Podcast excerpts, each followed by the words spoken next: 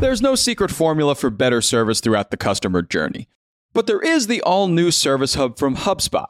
It makes it infinitely easier to scale customer support and increase retention. By bringing service and support together in one powerful platform, you can deliver the best experiences for your customers and your teams. Free up time for your reps to focus on complex issues with an A I-powered help desk. Proactively drive retention with customer health scores that help keep your business ahead, stopping churn in its tracks. And give your entire go-to-market team the data they need to operate as one unified, powerful front. Also, you can easily support, strengthen, and grow your customer base. Secrets out. HubSpot Service Hub is a game changer. Visit HubSpot.com slash service to do more for your customers today. Howdy, folks. It's Thursday, March twenty-third. I'm Jacob Cohen here with Juliet Bennett Rylah, and you are listening to The Hustle Daily Show. Today, we're talking about TikTok, a company whose fate will perhaps, quite fittingly, be decided by a choreographed dance. Even more than usual, but not for the usual reasons. All eyes are on the app today as its years-long national security drama with the United States government is coming to a head in Washington, D C. We'll get into this in a bit, but before we do, let's take a quick look at what else is happening in the world of business and tech. Let's get crack-a-lackin'.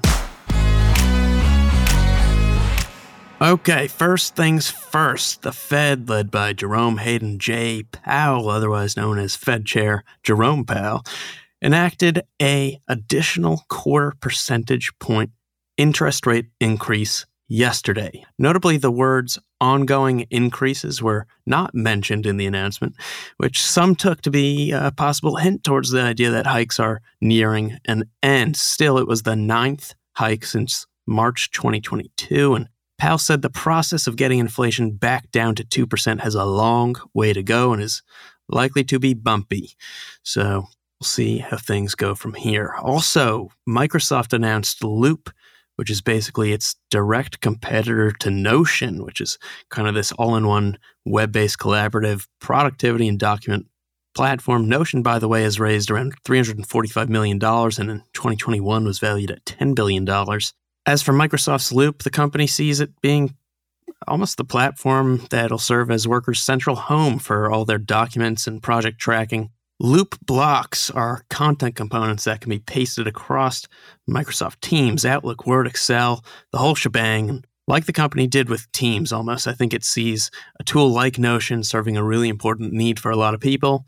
And last for me, some sad but also slightly, I think, ironic news. Unfortunately, a bunch of people who may now have to use the job listing site Indeed to look for jobs are former or now former Indeed employees. The company is laying off more than two thousand people or fifteen percent of its headcount. Uh, according to the information last month, the C E O of Indeed's parent company, which also owns Glassdoor, said on an earnings call that the volume of sponsored jobs on Indeed had fallen thirty-three percent year over year during the fourth quarter of twenty twenty-two. All right. And Juliet, what are you looking at today? I'm looking at Panera Bread. Mm, delicious. Yes. Uh, not not for the person, not for the purpose of eating at Panera Bread, though I did eat a lot of bread bowls in college, like with the, with the mm. soup in them. Anyhow, today what is interesting is that Panera Bread will implement Amazon's Amazon One palm rating system, and it's looking at about ten to twenty stores by the end of the year. This system is interesting. I can imagine a lot of people are going to be too scared to use it, but essentially it creates a palm print for each user, which it stores in the cloud, and that is linked to that person's credit card info, loyalty programs, and their Amazon account if they have one. So essentially you could go into one of these stores and just uh, high five the scanner or whatever, and that is how you would pay for your items, which is pretty interesting. Uh, a high five for a tuna fish sandwich. That is cool, and I feel like it's classic Amazon. Mm-hmm. The convenience factor is hard to discount. All right, what else? I'm also looking at uh, the F C C is suing a pirate radio station for over two point three million dollars, and that is a larger number than it used to be able to sue pirate radio stations for. Uh, there was a new law in twenty twenty that allowed the agency to impose larger fines against broadcasters and also seize their equipment. What's interesting about this story is that this radio station in particular is run by two brothers who've been doing it for a long time, they basically do news and music for the Ecuadorian community in Queens. So one could argue that it's actually really useful for the community, but yet it's a pirate radio station, so it does not broadcast legally. And it's it's pretty much an open secret that they do it. So that's going to be an interesting case. Wow. So we're not talking about like music uh, for for like uh, Johnny Depp and Pirates of the Caribbean. No, but I'm sure if you type in sea shanties on Spotify, you'll get a good playlist. Nice, nice. Uh, and the last thing that caught my eye today is Duolingo, which is, of course, the language learning app with the green owl that is always mad at me for not learning Spanish every day. They are branching out. Uh, it's apparently developing a music learning product, according to a couple job postings that indicate it will teach basic music theory concepts. It's expanded into math already, so this does seem like kind of a, a logical next step. That is cool. And uh, they've also uh, integrated G P T four. Very innovative company, Duolingo, and a very good TikTok account. Mm, yes. Yeah, so for today's main story, we're talking about TikTok. As I said earlier, all eyes are on the company today. In prepared testimony before Congress today, TikTok C E O Shou Chew is going to try to reassure U S lawmakers that the app is safe from Chinese government influence. Now, what's interesting is chances are you've probably never even heard of the name Shou Chew, despite the fact that the app he runs now has more than one hundred fifty million users in the United States. He's just not well known. Mm-hmm. Uh, his Wikipedia page is less than one hundred words long. Mark Zuckerberg's, for, for reference, is something like six thousand. Mm. Uh, but he has an interesting background. He's he's a forty-year-old Singaporean Army reservist. Uh, he's also a former Meta intern. Uh, he's a former venture capitalist, Goldman Sachs banker. He led investments, actually, in ByteDance, TikTok's parent company, when the firm was just thirty people working out of an apartment. And uh, he totally just comes off as a level-headed, soft-spoken, smart guy, and Uh, someone who's known to have an amazing understanding of both Chinese and Western business culture. And now, Chew and many Americans who, who use TikTok are hoping the feds can be dissuaded from continued pursuit of a ban. It's going to be an interesting day in D C because, uh, stepping back, everyone's kind of in a pickle here. According to some great reporting from the Wall Street Journal, the, the government has so far stayed firm on its request that TikTok's ownership structure must change, that its Chinese owners must sell their stakes in the company, or that it will face banishment. And negotiations have spanned two administrations.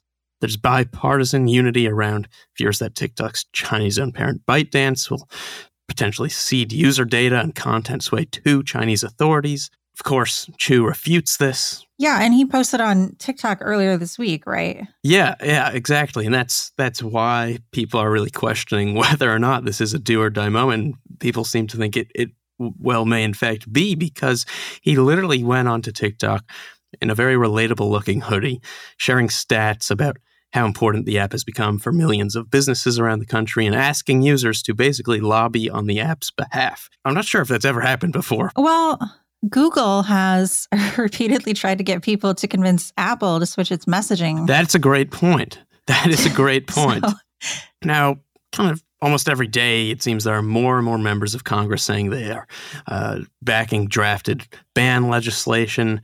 Uh, this also really, remember, it's not a just a U. It's not just a U S thing. Dutch officials just joined British and E U leadership in pulling the app from government-owned work mm-hmm. phones. Uh, Right, and India has banned uh, the, the app India entirely. banned the app entirely. Can't forget that.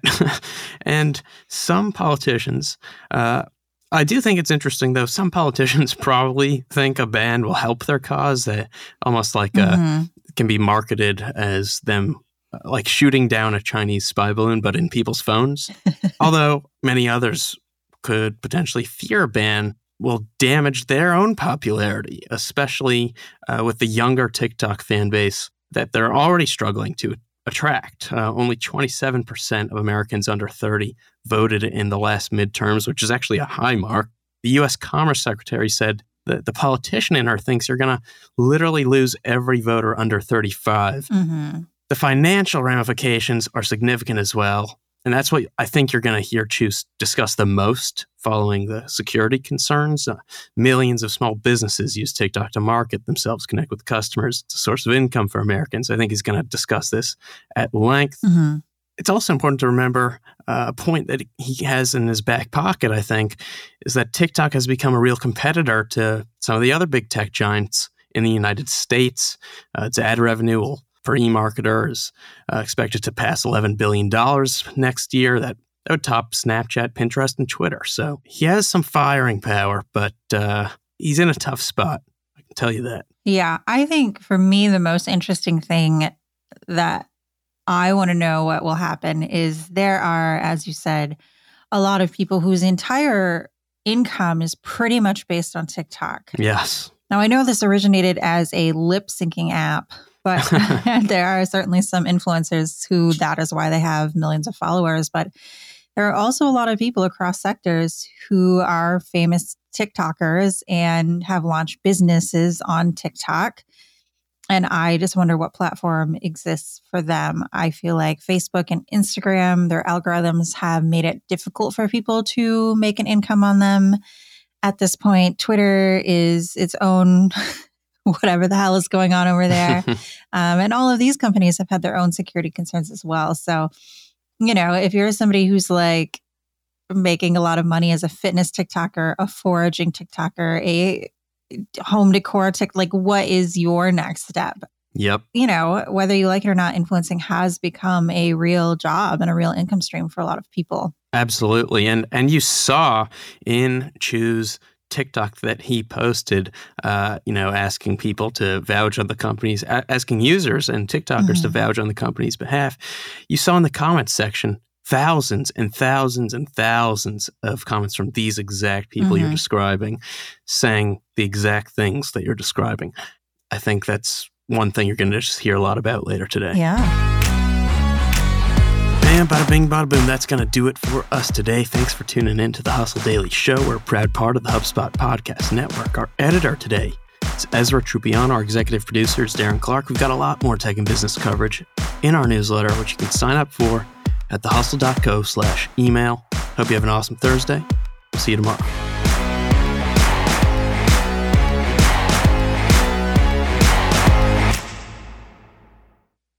Hey, everybody, I got a great podcast to tell you about. It's called Truth, Lies, and Work, and it's brought to you by the HubSpot Podcast Network, the audio destination for business professionals. On this show, you can join husband and wife team Al and Leanne Elliott as they dispel myths, impart wisdom, and answer all your questions about finding, keeping, and motivating great people. They actually just did an episode with John Smith, who is the manager and agent of famous Argentinian soccer player Diego Maradona. He talks about in this episode how he was able to manage the global superstar, athlete, celebrity that Maradona is and was. It's a great listen. You better get out there and check it out. And you can listen to Truth, Lies, and Work wherever you get your podcasts.